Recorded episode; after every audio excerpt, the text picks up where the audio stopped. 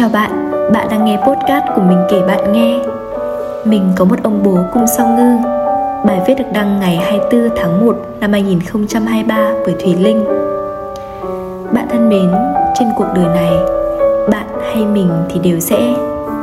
Có một người đàn ông không bao giờ nói nhiều trầm lặng, không bao giờ rời xa Không bao giờ nồng nhiệt nhưng lại luôn thâm tình. Có một người đàn ông làm ra rất nhiều vàng bạc vàng ở màu da, bạc ở mái đầu. Có một người đàn ông trách chúng ta hậu đậu, nghịch ngợm, nhưng trong nội tâm, ông không nhẫn tâm thấy chúng ta bị la mắng. Có chết thì người đàn ông đó cũng không muốn chúng ta yêu sớm đâu, nhưng trong lòng, ông luôn luôn một niềm hy vọng lớn rằng sau này chúng ta sẽ có một gia đình hạnh phúc. Nghe đến đây rồi, bạn có đoán được người đàn ông đó là ai không? Dễ mà nhở là bố của chúng ta đấy thôi. Trên thế gian này người khó hiểu nhất chính là bố. Bố vừa giáo dục chúng ta phải sống tiết kiệm vừa lén cho chúng ta tiền tiêu vặt nhưng không để cho mẹ biết. Uhm, bạn thử nghĩ xem có ai can tâm tình nguyện làm ngựa cho chúng ta cưỡi? Có ai sẵn sàng lấy thân mình ra để che chắn cho chúng ta khi gặp hiểm nguy? Có ai chấp nhận ra ngoài bươn trải lo cho ta bữa ăn giấc ngủ lo cho ta học hành mà không tính toán cho bản thân. Cũng trên thế giới này, người đối mặt với những áp lực lớn nhất phải chịu đựng tàn khốc nhất khi cạnh tranh bên ngoài, đảm nhiệm những trọng trách nặng nề nhất, chính là bố đấy thôi.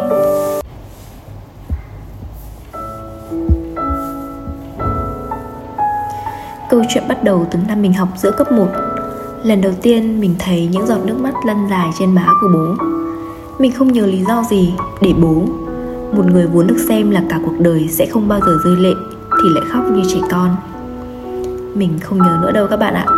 Mình chỉ nhớ ở phòng ngoài gần bếp, trên chiếc giường gỗ cũ kỹ mà ông bà để lại cho bố mẹ mình khi kết hôn. Mình thấy bố bật khóc khi nói chuyện cùng mẹ. Đến bây giờ, hình ảnh đó vẫn còn bám theo mình và là ký ức không thể nào quên được. Thế nên trong câu chuyện của mình mình luôn cảm thấy bố là người đàn ông cô độc nhất đối với những người đàn ông thì mình thấy là giọt nước mắt á, nó sẽ đi kèm với rất nhiều định kiến. Nào là hèn nhát này nào là yếu đuối này nào là, là đàn ông thì không được khóc. Rất rất nhiều nữa những định kiến xung quanh đó. Và đó cũng chính là lần đầu tiên và là lần cuối cùng mình thấy bố khóc. Ngày mình còn nhỏ mình phải đi học nhà trẻ sớm vì bố mẹ còn trẻ và đều phải đi làm kiếm tiền nội bà ngoại hai bên cũng phải đi làm để nuôi chú gì mình ăn học. Chẳng có ai trông nom, thế nên đâm ra mình học tận 3 năm nhà trẻ. Và mình nhận thức được thế giới xung quanh khá là sớm. Mình cũng hay để ý đến bố mẹ đi làm vất vả rồi, nên những gì mình cho là mình làm được đều tự làm hết. Như tự tắm rửa này, tự rửa cốc sau uống nước này, tự chải tóc, tự soạn quần áo để đi học. Ừ đúng là mình tự túc là chính. Ngày đó, bố thường là người chở mình đi, chở mình về. Có một hình ảnh của mình nhớ mãi. Đó là một hôm ở trường đã gần 6 giờ tối rồi. Bình thường là 5 giờ chiều, phụ huynh đã đón con về. Còn mỗi mình là sách ba lô ngồi chờ cùng cô. Cô giáo sốt sáng lắm, Vì tầm này phụ huynh còn chưa đón mình. Phần cô cũng lo con cái cô đi học về đói, không ai nấu cho ăn. Cô bảo mình ngồi chờ một chút. Cô chạy ủ về, rồi cô lại qua chờ bố cùng mình có lẽ là mình thấy được sự lo lắng của cô giáo nên cứ gật đầu để cô về thôi. Nhưng cũng rất là mong cô quay trở lại. Sau lúc cô đi, mình chỉ còn ở lớp một mình thôi. Đèn lớp thì vẫn sáng, nhưng mình hơi sợ. Ngồi chờ bố, mình đọc thơ, tự hát cho đỡ buồn, hát chán rồi lại đếm lá bằng rơi trên sân trường. Rồi lại ngồi mân mê cái ba lô mẹ mình mua cho.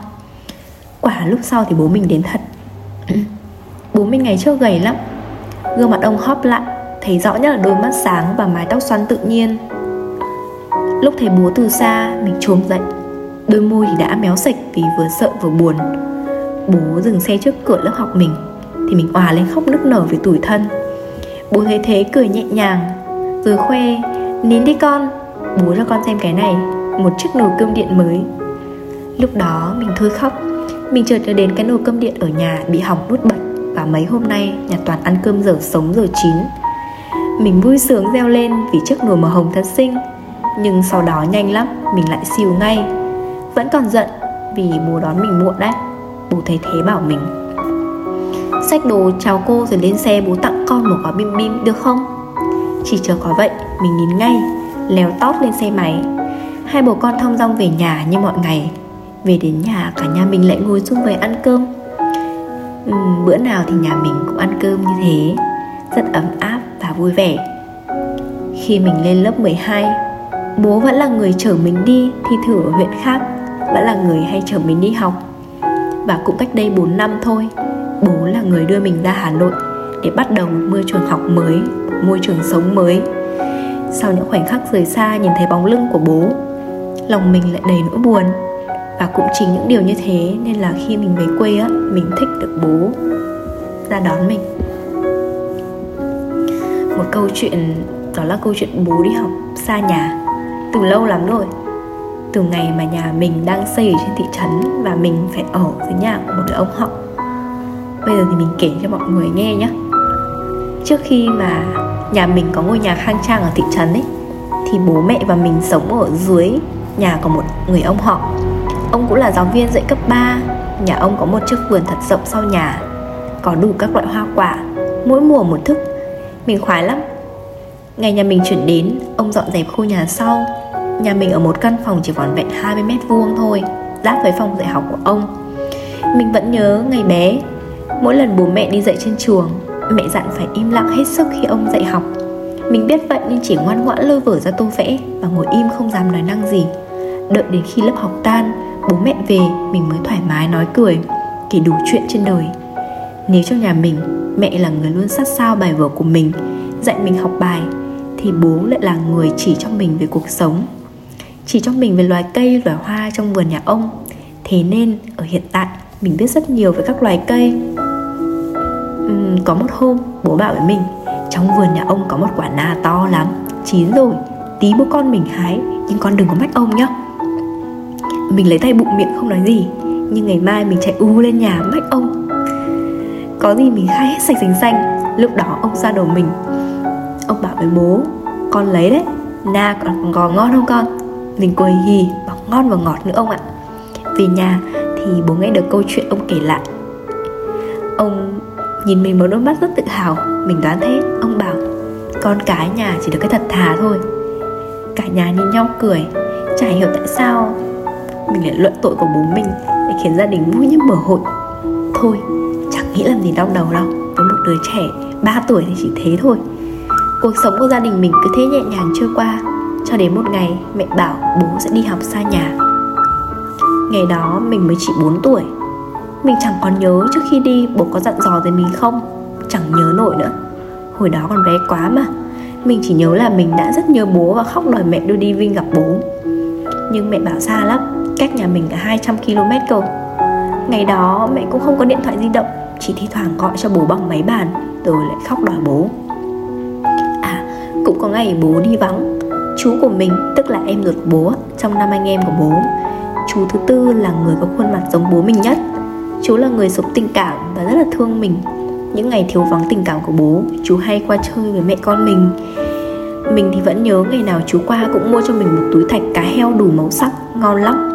Và cũng lần nào thấy chú, Mình cũng khóc nức nở vì tưởng là bố. Đến tận bây giờ, Thi thoảng đi qua những sạp hàng tạp hóa.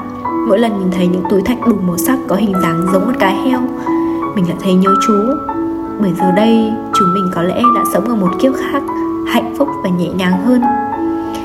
Và cũng tận bây giờ, qua cuộc điện thoại hôm qua về bố bố bảo mình, thực ra ngày đó bố về thị trấn trông coi nhà khi đang xây dựng, nên mẹ và bố đã thống nhất nói với nhau là bố đi học xa để mình không vòi về nhà phần nhà mình không có xe máy đâu. Phần mình hay uống vặt, đi đi lại lại, bố mẹ chẳng yên tâm. Uhm có một câu chuyện hồi nhỏ nữa, mình cũng rất là nhớ với bố của mình. Đó là câu chuyện bố thích ăn đầu. Ý mình là đầu cá nhá. Lớn hơn một chút, cụ thể là khi mình lên lớp 2 nhà mình cũng xây xong rồi. Mình và cả nhà ở thị trấn tiện hơn cho mình đi học và bố mẹ đi làm trên trường tuy nhiên thời đó thì mình vẫn còn nhớ nhà mình to ạch mà trong nhà chỉ có một bộ bàn ghế cũ kỹ đặt ở phòng khách thôi. Mình vẫn nhớ cái tủ đựng gia vị ngày xưa trong các gian bếp thường hay có. Bố mình đã trải cái khăn trải bàn lên để đặt một cái tivi cũng chẳng thể nào cũ hơn được nữa. Bộ âm chén ấy đủ màu, Đúng là đủ màu theo nghĩa gốc luôn á. Nếu mà nói là cọc cạch, mỗi bộ còn vài cái thì đúng hơn. Mình vẫn nhớ khay đựng bộ âm chén của bố chỉ là khay nhựa cũ, Nhà dùng từ thời lâu lắm rồi. Ừ thì ngày đấy bố mẹ xây được căn nhà như vậy Mình thấy quá giỏi trong tưởng tượng rồi ấy. Đúng là bữa cơm của những ngày nhà mới cũng giản dị hơn ngày thường rất là nhiều. Mình thích ăn thịt, ghét ăn cá. Mình đoán là nhiều bạn ở độ tuổi như mình hồi đó thì cũng thường như vậy. Ấy vậy mà khi đó nhà mình ăn cá nhiều hơn. Bố đánh cá ở ao nhà bà ngoại đủ các loại. Cơ mà tiệu chung là mình vẫn không thích cá đâu. Ngày đấy thì mẹ mình cứ phải dỗ. Ăn cá mới thông minh mới học giỏi. Thế là cứ gỡ xương bắt ăn gỗ chán thì cũng phải nản Thế mình mình rất ghét ăn cá luôn á. Dạo đó thì bữa nào cũng phải ăn cá. Và 90% bữa cơm Thì bao giờ cũng ăn cơm sao với nước mắm. Uhm, Có một hôm thì mẹ mình mua một con cá rô phi bằng cỡ bàn tay. Mẹ sốt với cà chua mình ăn có vẻ hợp khẩu vị Và cũng khá là ngon Cũng hết phân nửa con cá luôn. Xong đến khi mình nhớ nay bố đi làm vì muộn Tự dưng mình hỏi mẹ thôi. Mẹ ơi sao hết thức ăn rồi? Tí nữa bố mẹ ăn gì? Mẹ bảo, con cứ ăn đi, Tí mẹ bác thêm mấy quả trứng. Cũng thấy no no rồi nên mình cũng chẳng ăn nữa. Mình lên giường đi ngủ. Bạn chờ mình chút nhá. Mình uống một ngụm nước Và mình sẽ kể tiếp cho bạn nghe.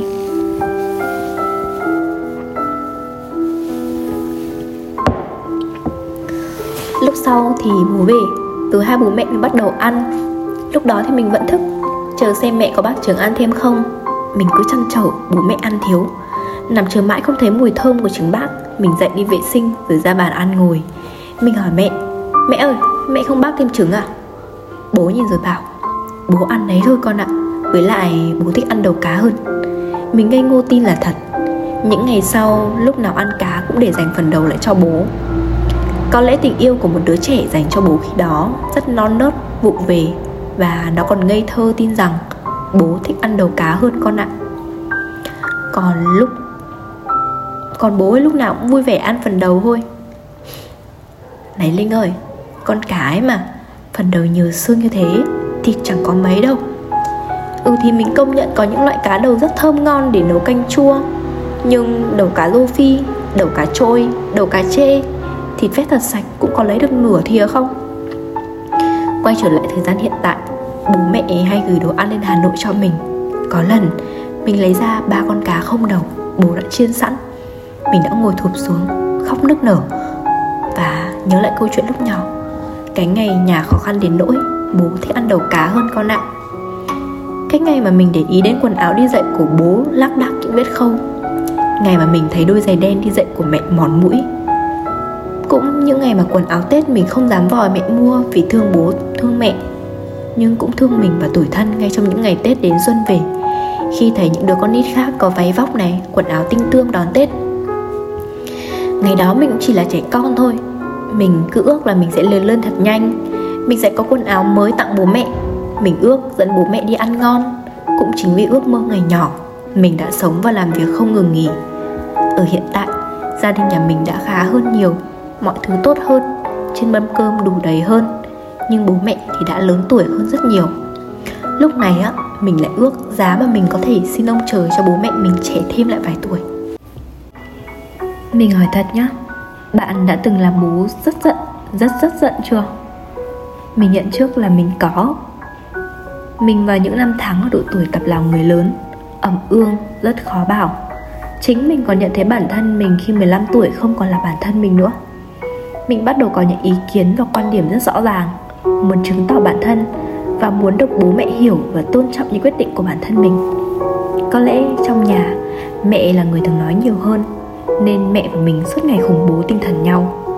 Ừ, đúng là trong những ngày tập làm người lớn Tập tự lập và tập thích một ai đó Đứa con gái làm mình khiến bố mẹ đã rất đau đầu. Và cũng có lẽ bố là người sốc nhất. Trước đây là đứa con gái hiền lành, ít nói, dễ bảo. Thì bây giờ đã thay đổi 180 độ, không một động tác thừa Bố chẳng có nói nhiều Cuộc đời của ông từ ngày mình sinh ra đến tận bây giờ Đã trải qua rất nhiều chuyện đau buồn đến nỗi Tóc ông đã bạc hơn nửa đầu. Bố thi thoảng chỉ dặn dò Cố gắng học cho tốt con ạ Bố mẹ thì cũng chỉ là lo cho con thôi. Mình bướng lắm Không thèm nghe bố đâu Mặt cục thái độ ấy. Năm lớp 10 chấp tránh đi qua Và tính tình mình chẳng thay đổi. Những cuộc cãi vã thì ngày càng dày lên.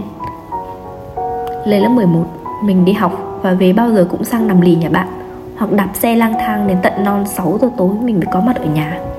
Ăn cơm xong thì lại lầm lì lên phòng ngồi học. Ngày đó cũng là ngày đặt dấu chấm cho cuộc tình bỏ xít chấm nở thời đi học của mình. Ừ thì cũng buồn đấy, Nhưng mình nghĩ thêm một nỗi buồn vào cuộc sống của mình khi đó cũng chẳng nhằm nhò gì. Dù gì thì cuộc sống vẫn cứ như vậy, Lặp đi lặp lại. Nhưng đó là mình nghĩ. Khi các bạn kết thúc một mối tình các bạn sẽ thường thế nào? Mình thì có khuynh hướng là suy nghĩ rất là tiêu cực. Và lúc đó đặc biệt là khi mình đang còn đi học, điểm số của mình đã bắt đầu lao dốc không phanh. Nhưng sau 3 tháng như ma chơi vật vờ, mình cũng đã dần tỉnh lại và bắt đầu vùi đầu vào học tập để quên đi những muộn phiền xung quanh. Có lẽ là sau biến cố tạo gọi là tan vỡ thì mình đã bớt ngông cuồng hơn thật. Mình bắt đầu để ý đến bố. Bố vẫn thường nhìn mình thật buồn trong một bữa cơm mình biết, nhưng vẫn cứ cúi gằm ăn cho nhanh rồi lại đi học bài. Mình bắt đầu có thói quen gửi tâm sự và sự nóng nảy của mình vào những trang nhật ký. Viết xong thì lại lao vào đề thi cử. Ý mình là đề thi đại học nhé chắc chắn là nhờ sự nỗ lực ngày đó thì mình đã thi đỗ vào trường đại học mình mong muốn. Mình được sống ở môi trường mình mong đợi chừng đó năm tuổi trẻ. Nhưng có một hôm trước ngày nhập học, bố mẹ đưa cả nhà đi nghỉ mát ở biển trong lúc rất khuya rồi, mình có nghe bố mẹ nói về, nói chuyện với nhau thôi. Từ ngày mình còn nhỏ, đến khi mình sắp rời khỏi bố mẹ để đi tìm bầu trời riêng cuộc đời, mình vẫn còn nhớ đoạn bố nói, trong những ngày tức giận, vì dạy con không nổi, anh cứ nghĩ nó chẳng phải con ruột của anh. Mình đã nghe, mình nằm khóc nhưng bịt miệng để bố mẹ chẳng nghe đấy. Mình biết là lúc đó bố mình đã có thể rất rất buồn và cũng giận nữa. Vì nghe giọng của bố đã méo đi, thật đấy.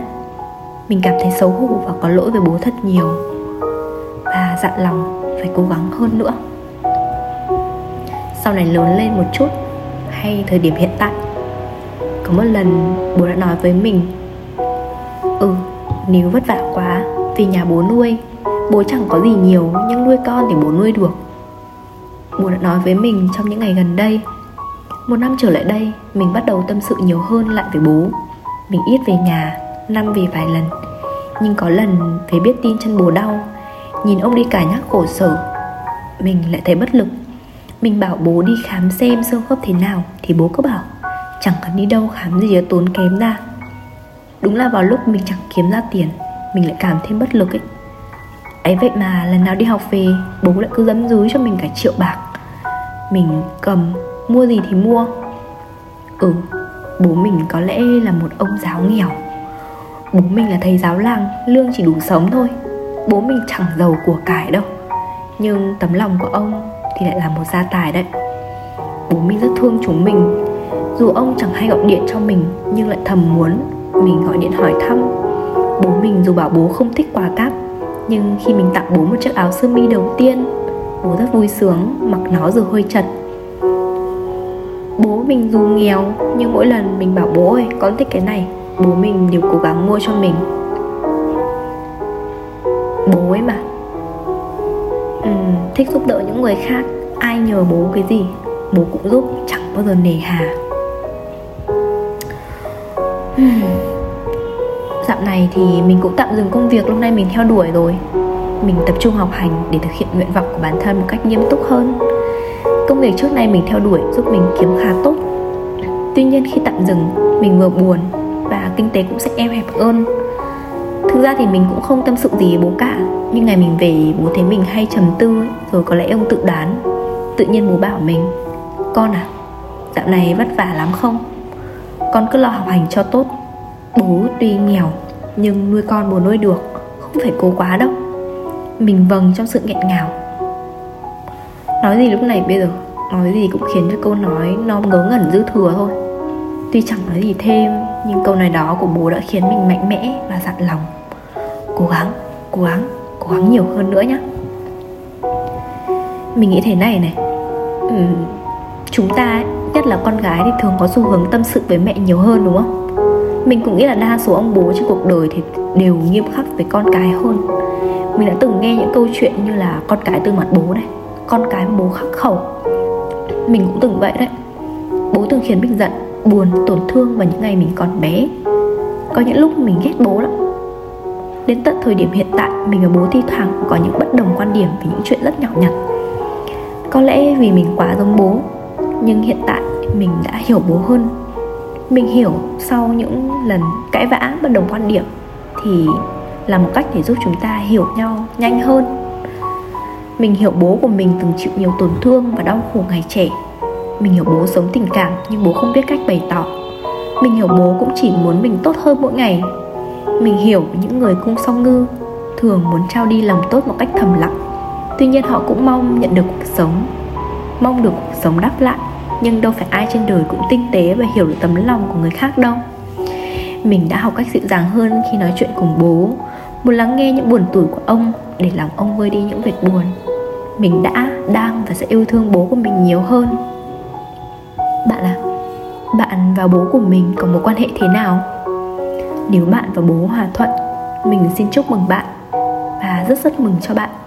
Nhưng nếu bạn đang trong những khúc mắc với bố của bạn bạn đã thử ngồi xuống nói chuyện cùng bố chưa? Khó đúng không? Khó điên lên được ấy.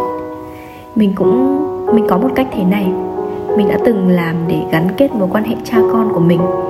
Mình đã từng viết một bức tâm thư siêu dài, kể lại những ấm ức, những khó chịu và cả những điều mình muốn bố cải thiện nữa. Viết xong bức thư ấy thì mình đã khóc sưng cả mắt luôn ấy.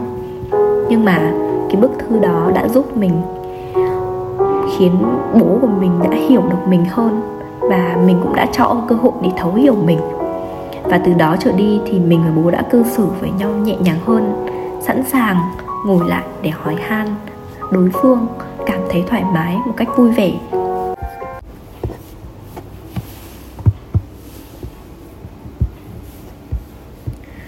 Thôi, cứ nghĩ thế này. Cuộc đời bố có thể sống cúi đầu, khom lưng, nhưng tất cả những điều đó để dành cho con sau này có thể sống ngẩng cao đầu. Hay có câu nói, lưng bố mẹ ngày càng còng xuống, cho con ngày một thêm cao thôi, nhưng thật. Bạn ơi, vào những ngày cuối năm rồi, mình mong tất cả chúng ta đều có thể bỏ lại những muộn phiền năm cũ và thử xây dựng những điều mới mẻ. Mình tin khi ta thành tâm mong muốn mọi người xung quanh hạnh phúc, mình ắt sẽ nhận lại sự an nhiên và khi chúng ta dồn hết tâm can để muốn thấu hiểu bố mẹ, thì chắc chắn sẽ có một ngày bố mẹ sẽ mở lòng tâm sự với chúng ta cảm ơn bạn vì đã lựa chọn nghe podcast của mình. Trong một buổi tối có rất nhiều những sự lựa chọn khác thú vị hơn. Hẹn gặp bạn trong những số podcast lần sau. Bye!